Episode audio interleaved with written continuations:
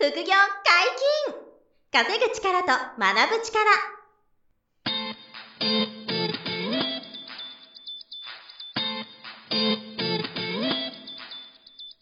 この番組は稼げるようになりたいを叶える副業アカデミーの提供でお送りいたします。副業アカデミーはあなたが副業で稼げる状態になることにコミットしたスクール。初級コースから上級コースまでさまざまなジャンルの副業ノウハウを学んでいただけます詳しくは副業アカデミーで検索くださいこんにちは、小林正弘です。山本博史です。よろしくお願いします。はい、よろしくお願いします。副業アカデミーが10月にお得なキャンペーンをやるそうなんですが、はい、えー今月ですね、うんえー受講料という、副業アカデミーでいう、あの、お月謝なんですけどね、毎月ご負担いただく、うんその受講料という月謝のもの、料金を、はい。初月無料にするキャンペーンを、うんえー今月やらせていただきます。素晴らしい。はい。で、あの、入会金といって一度いただくお金と、はい。毎月ご負担いただくこの受講料という月謝のようなもの、二、つの料金体系になるんですけど、はい。この受講料、毎月いただくえー月謝の初月分を無料にすることで、皆さんのその副業に充てられるお金の原資をこうちょっと増やしていただけるような、はい。はい。あと最初にこう、あの、金銭的な、あのー迷いを、なるべくこう払拭して副業を始めていただけるきっかけになったらいいなと思っていまして、はい。はいえーいろんなあの副業の講座に関してのその月謝ですね、受講料を初月無料にするので、はい。ぜひあの、まずはホームページからあのうん無料セミナーご覧いただいて、い、ろんなテーマの副業が、うんあの検索でまあ相当かけられるようになっているので、はい。ホームページのセミナースケジュールからうんチェックいただいて、興味ある副業をオンラインセミナーと対面セミナーありますんで、ご参加いただきまして、で、そのセミナーの中で、えー今申し上げたこのキャンペーンの詳細も丁寧に説明してますのでな、るほど。えーまずはそのセミナーにご参加いただければなと思っております。はい。よろしくお願いします。はい、お願いします。えー本日は2人でお届けしますが、何の話でしょうか、はい、今回は先日ですね、あの、はい関西に出張に行きまして、うんうんうんうんその関西で出会った人たちが、はいすごかった、そして素晴らしかった話っていうことを皆さんにちょっと共有したいなと思ってまして、どはい。で、あの、僕もともと、はい。あの、人と会う機会を、うん。まあ本来経営者としてはどんどん増やしていかなきゃななんてあるんですけど、はい。最近ちょっとあんまりこう、そういう動きができてなかったなっていう反省もあっうんて、まあちょっとコロナがあったんで、人となかなか会える感じじゃなかったですよね。確かに。あの、コロナの影響もあってですね、はいおっしゃる通りで、はい。なので、ちょうど今回あの、関西行ったきっかけは、うんあの、ラジオ関西っていう、ラジオ番組があってですね、はいそこにあの、元フジテレビのアナウンサーで、うんスポーツジャーナリストの田中大樹さんっていう方が、あの、ご自分の番組持たれてるんですよ。うん、なるほど。で、その田中大樹さんにお声掛けいただいて、はいラジオに出演してきたんですよ。なるほど、なるほど。えー副業についてこうお話しすると。はい。で、あの、大阪に行く用事ができたので、あ、うんちょうどいいので、えっと、いろんな、あの、皆さんにこうお会いできたらなっていうことで、出張に行ってきたということなんですけど。まあ、本当ね、いろんな、あの、方々とお会いできて、うんえっと、すごい刺激になったんですけど、まあなかなか大阪のうん方は行かないですか、関西っていうのは大阪ではない？ラジオ関あ、西？あの、大阪と兵庫に行きました。なるほど、なるほど。ええあ大阪と、まあ、神戸かな？で、はいあたりにえー行ったんで、この二つですね。二つエリアにあんまあまり行かられいない、行かね、や行かれない。そうですね。あのー時々あの、大阪でセミナーがあって、時々行くんですけど、でもね、年にうん1、2回うんぐらい行くかどうかぐらいだったんですけど、はい今年はね、初めてだったかな、に行ったぐらい、あ、2回目か。今年2回目ぐらいの、はいはいはい。あの、大阪出張だったんですけど、で、あと、まあ、い何名かお会いした方がどんな方々かっていうのもちょっと、あの、お話ししながら、はい。あの、まあ、最終的に何が言いたいかっていうのもちょっとまとめていくんですけど、はい。まず、あの、うん。そのラジオ関西で、うん。田中大樹さんの番組に出演させていただいたときに、はい。一緒に番組やってらっしゃる、あの、うん。社長が、まあ、清水さんという方なんですけど、はい。社長が一緒にこう、あの、パーソナリティやってるんですよね。なるほど、なるほど。で、その方は、はい。あの、もう、えっと、広告代理店とか、うん。石材とか、うん石ですね、石とか、はい石の販売とか、そういった会社複数事業やられてて、うん。で、そこはもう社員の皆さんが、あの、仕事をしてて、はい。で、ご自身はもう上がってしまってるんですよ。なるほど、なるほど。えーあの、会社の経営者として。だからでビジネスの仕組みを作って、で、そうなんです。えっ、と、もうオーナーさんとして、はい、そうなんです。見守るポジション。まあ、いわば悠々自適で、はいはいはいで、じゃあ今何やってらっしゃるかっていうと、そのラジオ番組もそうなんですけど、はい。SDGs、今流行りの SDGs ってあの17テーマの、はいあの、いろんなこの地球の課題に向き合う、まあ、あの、はい持続可能な地球を作っていくという。まあ、いろんなテーマがありますよ貧困をなくすとあか、そうです、そうです。地ええ球温暖化を防ぐとか、あまそうですそうですそういういろんなテーマ。はいジェンダーの問題とかいろいろあるじゃないですか。うんあ、あれにこう取り組まれてるんですよ。ボランティアで。はい。えーで、なんか沖縄に行って、はいみんなでこうサンゴを取って、うん。えーそのサンゴを取りながらなんかペットボトルとかのゴミも海で集めて、うん。で、そのペットボトルを再利用して商品を作って、で、それを再販するとかね。で。それ売ると言ってもその地域に貢献するような、うんうんそのあのビジネスとしてやるっていうよりは再利用して無駄をなくしてこうね、はいはいは取り組みをしたりとか、うんうんうんそういうあの、こう、あの SDGs に関係したはい。あの、各種取り組みを、うんあの、若者を集めながら、はい。あの、非営利でやってるというんですかね、っていう方だったんですよね。なるほど、なるほどで、。この時点でもうすごいなと。はい。もう会社の社長さんとして仕組み作ってるのだけでも超すごいのに、あの、もうそれ以外の SDGs の活動とかして、まあ、今度ちょっとお食事も行く予定があるんですけど、はい。まあ、そういう方とちょっとお会いできて、うん僕の、まあ、僕としてはもう経営者さんとしてはもう随分先輩の方なんで、はいいろいろ教えていただけるご縁がいただけたりとか、はい。あとは、あのーその午後にですね、また別のところにこう行くときに、はい。あの、出張行った用事はラジオの出演と、あと、はい。不動産関係の打ち合わせと、あとはい。私ども最近軽貨物の、あの、物を運ぶ軽貨物事業の、あの、仕事をやってるので、大阪エリア、事業のやつは、うん。まあ、ドライバーさんが足りないようなので、皆さん、足りない、興足味のある方。は、ぜひ、あの、副業アカデミーにお問い合わせあの、ヘルプミー、ヘルプミーなんで。いや、本当お仕事めちゃめちゃ。ゃあるんですもんねい。や、そう、すごい仕事まだがあって。、まだこの話はまた別で。はい、別で、ちょっとまた、せちょその回取りたいんですけど、はいすごい仕事があるんで、東京や関東圏はもちろん、うん関西にも仕事が今、今後増えそうなんですよね。なるほど、なるほど。で、その大阪でも一緒にやってくださるドライバーさんとか業者さんを見つけたくて、はい。あの、訪問に行ったんですよ。うんうん。今回。で、で、それでですね、あの、それぞれ不動産の社長と軽貨物の社長とちょっとそれぞれお会いしたんですけど、はい。お二人ともね、20代。20代。20代で、あの、不動産の方の社長はすごくて、はい。あの、不動産業界ってまだまだアナログで、うんあの、賃貸の仲介とかもすっごいアナログなんですよね。はいで、あの、ファックスとか普通に使いますし、うんあの、やっぱり現地見て、見見て、あの、決めてって、まあ、これはもちろん現地見る大切さはあるんですけど、はい。その彼がやってるのは、あの、不動産テックということで、はい。もうあの、オンライン上で仲介で、まあ、物件も全部見られて、はい。オンライン上でその引っ越しする先の物件のもう現地確認ができちゃって、はい。オンライン上で契約して、うんもう全然リアルの場で会う必要もないないですみたいな、そういう、あのーウェブサイトっていうんですかね、うんはいを不動産の方で作っててと今か、すごいですよ。あの、全天球カメラっていうのが出てかそうそうそうら、そう。内見がほんまに変わりましたよね。変わりました。あ、そうか、山本さん、あの、動画とかカメラ周りもね、プロというかお詳しいですからね。はい。はい。なそうなんですよ。なんでもう、現地行かなくても、はい。ほぼ分かっちゃうぐらい、はい360度確認できたり、細かく部屋の、あ部屋もそれぞれ見られたりしますからね。そうなんです。だから広さの感じがわかるんですよ。写真じゃわからないじゃないですか。そうそうそうそうそう、そうですね。そのうんえーダイニングキッチンがあって、そこから、うんその端はどんな感じなのかっていうのは、ね。写真じゃわかはいらないんですよ。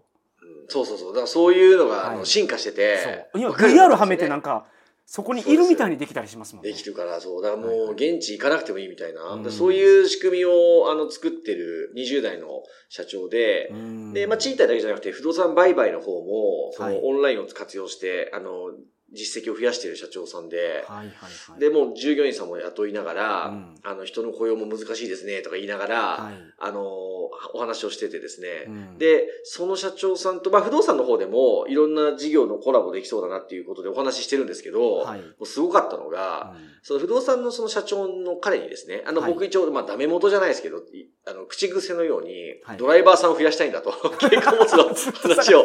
そう、してそう、口癖のようにもう言ってるんですよ。頭の片隅にずっと。そう、常にあるんですよ。潜在意識にも入ってるんで、軽貨物やってまして、みたいな。はいはい。で、お門違いだと思うんです。恐縮なんですが、とかって言って、その不動産の社長に、はい。あの、軽貨物の会社やってる方とか、ドライバーさんいたら紹介してほしいって言ったんですよ。はい。そしたら、うん。あの、その日の夕方から次の日かけて、はい。ご紹介しますとか言って、はい。4社ぐらい、すごい。お知り合いのその軽貨物業者の社長をはい。繋いでくれてう、ん。その不動産の社長がですよ。はい。で、で、あの、僕は、あの、詳しくわかんないんで直接やってください、みたいな。うんバーって繋いでくれて、はいあの、全然その、ご自分のお金とかになんないんですよ、それやったって。そうですね。そう。それをですよ、初めて会った私どもに、うんうんいきなり4社もはい繋いでくれちゃって、はい。でもありがとうございますみたいな。今ミーティング早速させてもらってて、もうね、ドライバー50人いますみたいなうん、ツアーものの社長さんとか全然いらっしゃって、はい。いやー、お仕事できますね、みたいな話になりそうなんですね。はいはいはいはい。だからまあ僕としてはその不動産の社長にもどう、あの、おいろんな貢献ができるかってめっちゃ考えたりするわけですよ。はいまあ、そういう素晴らしいこうプラスの相乗効果が生まれて、うんいやー素晴らしい素敵な人がいるんだっていう経験があったりですとか、はい。はい。あと、あの、その方の後に、あの、それこそ今のお話と別の、あの、もともと僕らがアポ取ってた軽貨物業者さんがいて、はい。そこの社長にも挨拶行ったんですよ。はい。で、そしたらそこは25歳の社長で、うん若いんですよ。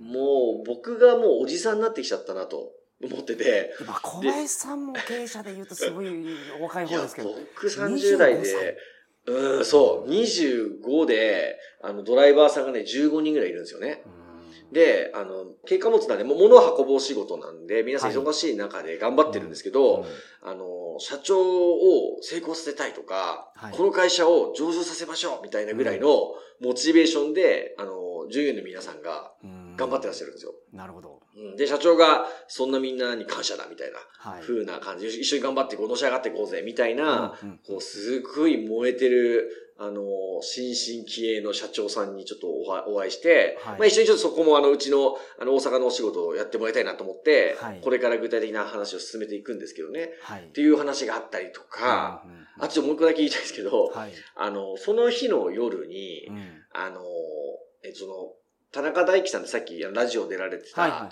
あの、スポーツジャーナリストの方と夜もう一回合流して、はい。あ、その、あの、その彼が野球の実実況やってたんですね、夜。そう、忙忙しいんですよ。昼間ラジオのパーソナリティやってて、夜ラジオ、あ、プロ野球の実況やってるんですよ。プロ野球の実況すごいですね。プロ野球の実況元プロのアナウンサーの方ですから。そうなんです、そうです。プロのアナウンサーで、あの、スポーツジャーナリストなんで、格闘技の実況とか、うんプロ野球の実況とかをものすごいやってるんですよ、田中大樹さんって。はいはいはいで、夜はその野球の生中継を終えて、うんで、9時半か10時に試合が終わってですね、はい。その後にたはいパワーあるんですけど、僕らと合流してくれて、なるほど。あ、でちょっと小林さんたちはもう先にお食事されてて。そう、僕たちはあの別でも動いてて、はい先にあの、こう行ってて、でそこにこう、田中さんも来てくださってね。もともとその約束ではあったんですけど、はい。で、その時に、あの、某大手人材会社の、うん。あの、女性役員の方々を、うん。お二人、あの、一緒に連れてきてくださって。はい。そう。で、これはもう知る人ぞ知る一流の人材系の会社の、うんまあ、あの、若い女性が、あの、昇進してるんですかね。うんあの、役員みたいな方だそうなんですけど、はい執行役員なのかな？ちょっとあの、細かいお立場まで分からなかったですけど、はい。でもすごいこう、なんていうんですか、キャリアウーマンですね。うん、キャリアウーマンのお二人をね、連れてきてくれて、田中はいさんが。。はい。で、そこでまあちょっとお話ができたんですけど、うん、まあ、そのお二人も、あの、その、今の会社のやり、仕事に、すっごいやりがいを感じていて、はい。こうしていきたい、ああしていきたいっていう未来のビジョンがある、あって、うん、で、日々楽しくてう、ん、で、土日も、あの、仕事じゃなくてお休みの日も、なんかあの、会社が主催するボランティアイベントとかがあると、うん、そのボランティアに参加して、はい。人とコミュニケーションを取るのが楽しいんですとかってうん言って、そのお金じゃないところでも、すごい、こう、会社の関係の、あの、なんていうんですかね、行事とかにも参加しながら、なるほど。で、会社でも。仕事をエンジョイされてる感じえ、そうそう、仕事をエンジョイしてるキャリアウーン。マンの、はいはい会社員の方ですけど、キャリアウーマンで、はい。た、ただの雇われの身とは思えないようなバイタリティでやってて、で、お話聞いたらね、副業で不動産やってて、区分マンションを東京とか持ってんですよ。すごい。で、そう、資産運用もちゃんとやってんですよ。はいはいはい。そう。で、そういうパワフルなキャリアウーマンとちょっと、午前様でお話ができたりとかしてですね。はい。まあ他にもちょっと別に経営者さんと会ってすごい話があったり、まあいろいろあったんですけど、うんちょっと時間の関係で割愛しますが、はい。まあこんな感じで、はいあの、すごいいろんなタイプの、うんあの、いろんなことに挑戦してる人たちと会って、はい。濃密な時間を過ごされてそう、そう、濃密だったなっていうことなんですけど、はい。まあいくつかやっぱり気づきがあったなと思ったんですよね。うんうんうんで、まあこれいつもこのポッドキャストで言ってることばっかりなんですけど、まあはい一つはさっき言った通りで、うん。あの、人に会うっていうことの、まあ、大切さっていうんですか、はいはいはいはい。ありふれてますけど。で、この人に会うっていうのは、あの、すごい、なんて言うんでしょう、こう、友達と会うとかじゃなくて、あ友達と会うのはもちろん休みの日に会ったりはいいんですけど、あの、ちょっとストレス感じるようなう、ん。初めましての、はい。自分がまだこう未開拓の分野の人に会うとか、明らかに自分より先行ってる方に会うっていうのが、ストレスですよね。基本で緊張するとか。そう、まあ、人によるけど、という感じはありますけど、あ山本さん平気ですか？山本さんそういうの全然好きな結構平気です。あの、僕どちらかというと、うん。僕人生って会う人で決まると思ってるんですよ。いい言葉ですの。本当そうですね。だから本当にうんなんか、学校の数学の先生がすごい好きだったから、うん数学の先生目指しますみたいなのすごいありふれた話ですけど、でもうんターニングポイントがになる時って、うん。なんかキーとなる人が絶対いますよね。間違いない。間違いないですね。で会う人によって本当にまあ人生が変わるなと。いや、本当ですよね。でえ、なんかその、はいあれです、こう、こどんどん会うんですか？山本さんって。その、なんか、どういうふうな人に会おうとか、い意識してることとかあるんですか、あのくじ引きだと思ってるんですよ。おおなるほどね。で外れもあるかもしれないけど、うんいつか当たりあるじゃないですか。確かに確かに。当たる時ありますからね。あずずずなんか自分にとってすごく今回小林さんがお会いされた方はうんもう当たりばっかり引かれたけ そそういうケースは稀かもしれないですけどうんうんうんうん。まあでもみんなができることっていろんな人に会うこと確かにで僕にこんな可能性があるのかなとかうん。いうのに気づいたりとか。なるほどですね。だからやっぱり、あの、人との出会いがターニングポイントになることが多くて、はいそれ山本さんみたいな人ばっかじゃないと思うんですよ、僕。あの、僕はどっちかっていうと、はいこう、ちょっと意識しないと、うん新しい人との出会いが減っていくタイプだなと思ってるんですよ。はいはいはい。えーで、あの、いいわゆるリスナーの皆さんの多くも、うんご自分の働いてる会社の業界の人とかと会うと思うんですよ。はいはいはいあと飲み友達と会うと思うんですよ。うんうんでも、それ以外の人とじゃあ、どれぐらい会ってんですかって聞いたら、うん結構会ってないんじゃないかと思うんです。はい。で、これが結構、あの、コンフォートゾーンの外なんで、うんあの、心地いいゾーンの外にいるんですよ、そういう。未開拓の業界の人と会うとか、それはまさにそうだと思いますね。小ね。林さんはこ副業アカデミーやられてるんで、うん。本当にいろんな業界の方とうん。会えるポジションにいらっしゃるじゃないですか。確かに確かに。ううんん。うん。でも例えばコンピューターエンジニアの方ってうん。お客さんはまあ別の業界かもしれないですけど、うん。基本うん閉じた業界の中でそう、そうねいらっしゃっ。うんでですからね。そうなんですよ。だそこでもちろん専門性は磨けるけど、そうそう、努力して意識しないと、そううんその自分のね、業、いる業界とか会社以外のところの人脈ってなかなか増えないから、はい。まあだからまあ副業始めるってそういう意味では、あの、別の世界に足を入れられるし、うん人と出会えるから、いそういう意味でも副業やってほしいんですけどね。うんまあでもその人と出会うアクションは、あの、なんですかね、多少無理やり予定入れるでもしてでも、はいはいあの、やっていかないといけないなってすごく思い、思うぐらい、あの、新しい気づきやチャンスうんをもらえるなと思ったんですよ。まあちょっとありふれたことかもしれませんけどね。あとやっぱりなんか自分のモチベーションなんうかん。意味わからないぐらい上げてくれる人いますよね。いや、でもね、そういう人がいるんですよ。今回の大阪出張、本当そんな人ばっかで、あの、こっちがこう、なんていうんですか、火を、はいまあ、ろうそくの火でよく例えますけど、はい。自分の火がついてる自燃型は、は自分の火が燃えてるキープができるけど、はい点火型って言って、あの、相手に火を灯せる人なるほどっているんですよね。なるほどなるほど。そう。で、はい自はい分の火はもちろんだけど、はい人に火を灯せる人ってはいかなり貴重なんですが、はそういう人がいるじゃないですい。か。いらっしゃいます。ね、で、そういう人人に会うと、やっぱり自分の火がよりこう、灯してもらえるし、はい。えで、まあ自分もだんだん、あの、点火型になろうというかね、人に火をつけられる人間になっていこうって思うじゃないですか。うん。で、僕も日々そう思いながら、あの、日々活動しているんですけど、はい。あ僕もやっぱりこう、あの、火を灯してもらう感覚も時にはあって、あの新しい出会いとか、その、特にそういう、今までえこう触れたことないような業界の人たちに会うときに、はい。おーって、あの、火を灯してもらえて頑張ろうって思えたりするんで、やっぱすごい重要だなって思ったっていうのが、あの、一つあるのと、あと、あの、今回まあ改めて思ったのは、あの、ギブの大切さ。はいはいはい これ言い古されてますけど、まあさっき不動産屋の社長さんのアクションって結構想像を超えてきてて、はい。あの、これも昔ね、ポッドキャストで言いましたけど、うん、相手の予想を超えると、はい、あの、信用を獲得できるっていう話をしたことあると思うんですよ。そうですね。感動を与えるぐらいまで予想を超えろと。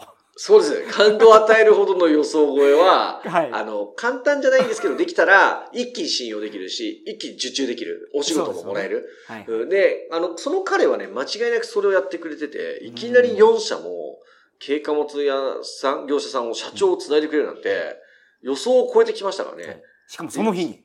その日に、そうだ、スピード速いなとか、ギブがすごいなと思ってて。で、はい、当然僕は何かをお返ししたい気持ちでしかないわけですよ。はいはい。もう不動産の案件なのか、うん、あの、何か、あの、彼にメリットあることをやりたいなってめっちゃ思うわけですよ。やっていただいてるから。はい、だから、その、やっぱギギブを先にできる尊さ。うんうん、もうね、ギブの精神とかよく言われてるんですけど、じゃあ実際やれてるかっていうと、僕も含めてなかなか、うん、あの、徹底したギブってできてないと思いますしね。はい、あの、自分のこととかも重要なんで、自分の利益追求とか努力もまず最初は重要なんで、まあそこもおざなりしないんですけど、はい、まあなんかあの、あ、この人にはちゃんとこう、あの、ギブしておくこととかが、うん、まあアンテナが回ってるだけでも、うん、まあ、全然違うなって、やっぱ改めて思って、はい、その辺がもう僕自身も、あの、改めて徹底してこうやっていけることは考えなきゃいけないなと思いましたし、まあ、リスナーさんにもそこが参考になるかなって思ったのと、は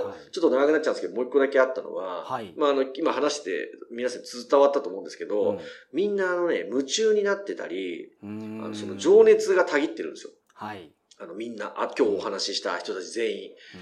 だね、これが、やっぱり、めっちゃ幸せだなと思ったんですよね。なるほど。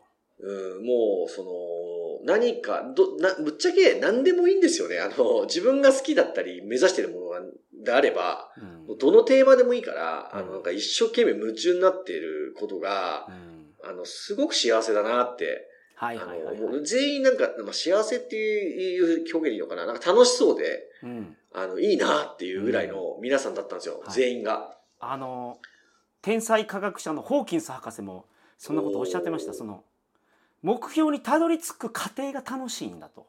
いやー、ほんとその通りですね。結果だけもらっても面白くないと。うん、いや、ほんとおっしゃる通り。そこを楽しめてる方っていうのは、うん、その、自分が成長する過程、うん、副業を作り上げる過程、商売を作り上げる過程も楽しめる方っていうのは、うん。それは強いですよね。そう。はつらつとやる気満々でできますまとめるとその通りですね。結局、その通りですよ。その、そのこと言いたかったんですよ。はい、そのプロセスを楽しんでるから、はいうん、日々のなんていうんです忙しさとか大変さも、なんか楽しそうなんですよね。はい、で、結局、その未来のワクワクが大きくて、そこに向けてこう頑張ってる今も超幸せみたいな。で、そういう人が、あの、周りにいい影響をもたらすんですよね。さっき言ったその、ろうそくの火を灯すじゃないですけど、はい、まあ、だそれがどんどんこう伝播していくんで、こうポジティブな人たちが集まるんですよ。はい。うん、だ類は友を呼ぶんで、そういうプラスの、こう、オーラをまとった人がプラスの人たちで集まっていくわけですよね。で、残念ながら、そう、逆も、逆もあります。そうなんです。今、切実な顔で 言ってましたけど、マイナスもありますからね。マイナスのオーラ出てる人が、はいうん、マイナスのオーラの人を引き寄せて、はい、そこで負のオーラをこう増長させるみたいなことも残念ながらありますからね。うん、だから、どっちにもこう触れ、触れやすいと思ってるんで、はいはいはい、やっぱりその前者のプラスのオーラをまとってるポジティブな、うん、あの大変なこともなんか楽しそうな人たち、こんな人たちと一緒に人生歩んでいくことで、うん、あの、当然経済的にはレベルが上がります。とか、まあ、お金の悩みってもうなくなってきてます。来るんですよ。今日あった、あ、今日その大阪の出張で会った皆さん、うん、なんていうんですかね、目の前のお金のことでこう、困ってないですもんね。もう、もっと先のこと考えてみて、見てますもんね、みんな。ただそれって結局今までやってきた、その、あの、選択肢とか生き方、行動の仕方が、あの、そういう結果を出してるから、はい、よ今もよりこう高いステージで、うん、あの、情熱をたぎ出してるんで、はい、まあ今に始まったことじゃなくてずっとそういう生き方だから、あの僕がお会いしたその今、その時も輝いてるだけなんで、そうだ、そういうあのことだよなってすっごく思ったんですよ。はいはいはいはい。えー、で、久しぶりにそういうこう素敵な人たちたくさん連続でお会いして、はい、あの僕もさらにこう輝きを増さなきゃいけないなっていうかね、頑張んなきゃなって思いましたしね。そう、火を灯せる男でなきゃいけないなというのは改めて思ったっていういうところで、なんで、まあ、リスナーの皆さんにもそういう、あの、なんていうんですかね、自分のコンフォートゾーンの外にの、まあ、まず人に出会っていくことですよね。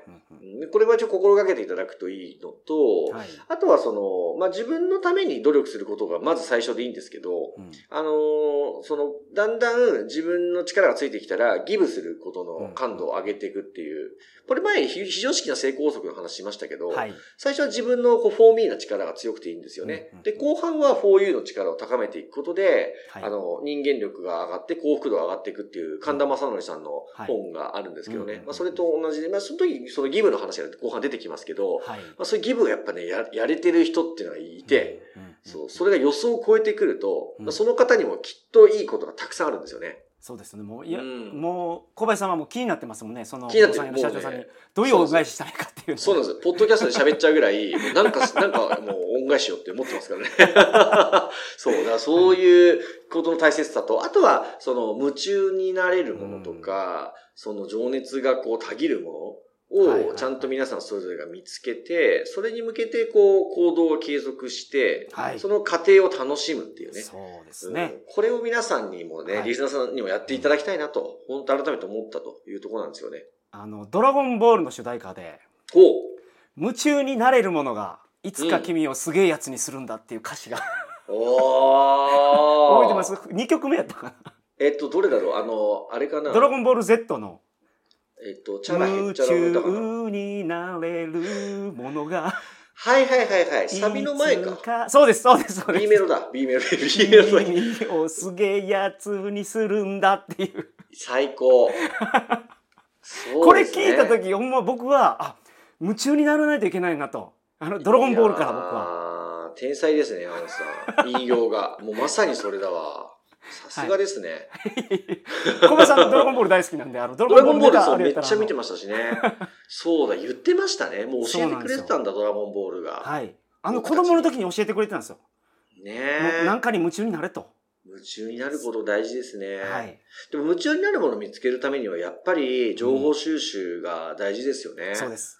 で、自分にこう、向いてるものとか、ワクワクするものを見つけるっていうところが、はい、やっぱりこう、その行動ですよね。情報を集める、まあ本読んだり、セミナー出たり、人に会いに行ったりとか、そういうことからこう、あの、情報が入ってきて、夢中になれるものと出会うみたいなことだと思うんで、まあそれを皆さんにもちょっとこう、探求していただきながら、そうですね。で、まあ、あとは、あの、経済的なところで言えば、副業を新しく始めることが、うん、あの、その、この一つになるし、まあ、夢中になることが結構多いですよ、副業を始めると。で、そこから人生変えてる人もたくさんいるので、はい。はい。はい、まあ、そういう意味でもね、副業にも、あの、そういう、こういう、今日お話したような、あの、うんうん、ことをイメージして、目的に副業を始めてもらうといいんじゃないかなと思いますよね。なるほど。はい、ぜひ皆さん参考にしてみていただければと思います。はい、よろしくお願いします。はい、ありがとうございました。お疲れ様でした。